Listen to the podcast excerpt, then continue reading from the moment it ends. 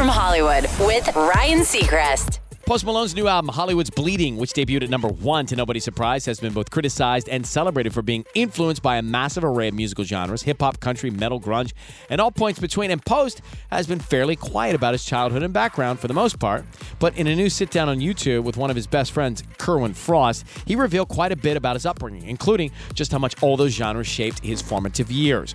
He says, when I first started making beats, I was thirteen. I was listening to hip-hop, indie, old, country, metal.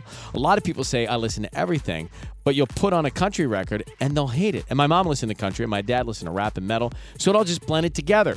And it obviously blends pretty well. His Post had the second best debut of the year behind Taylor.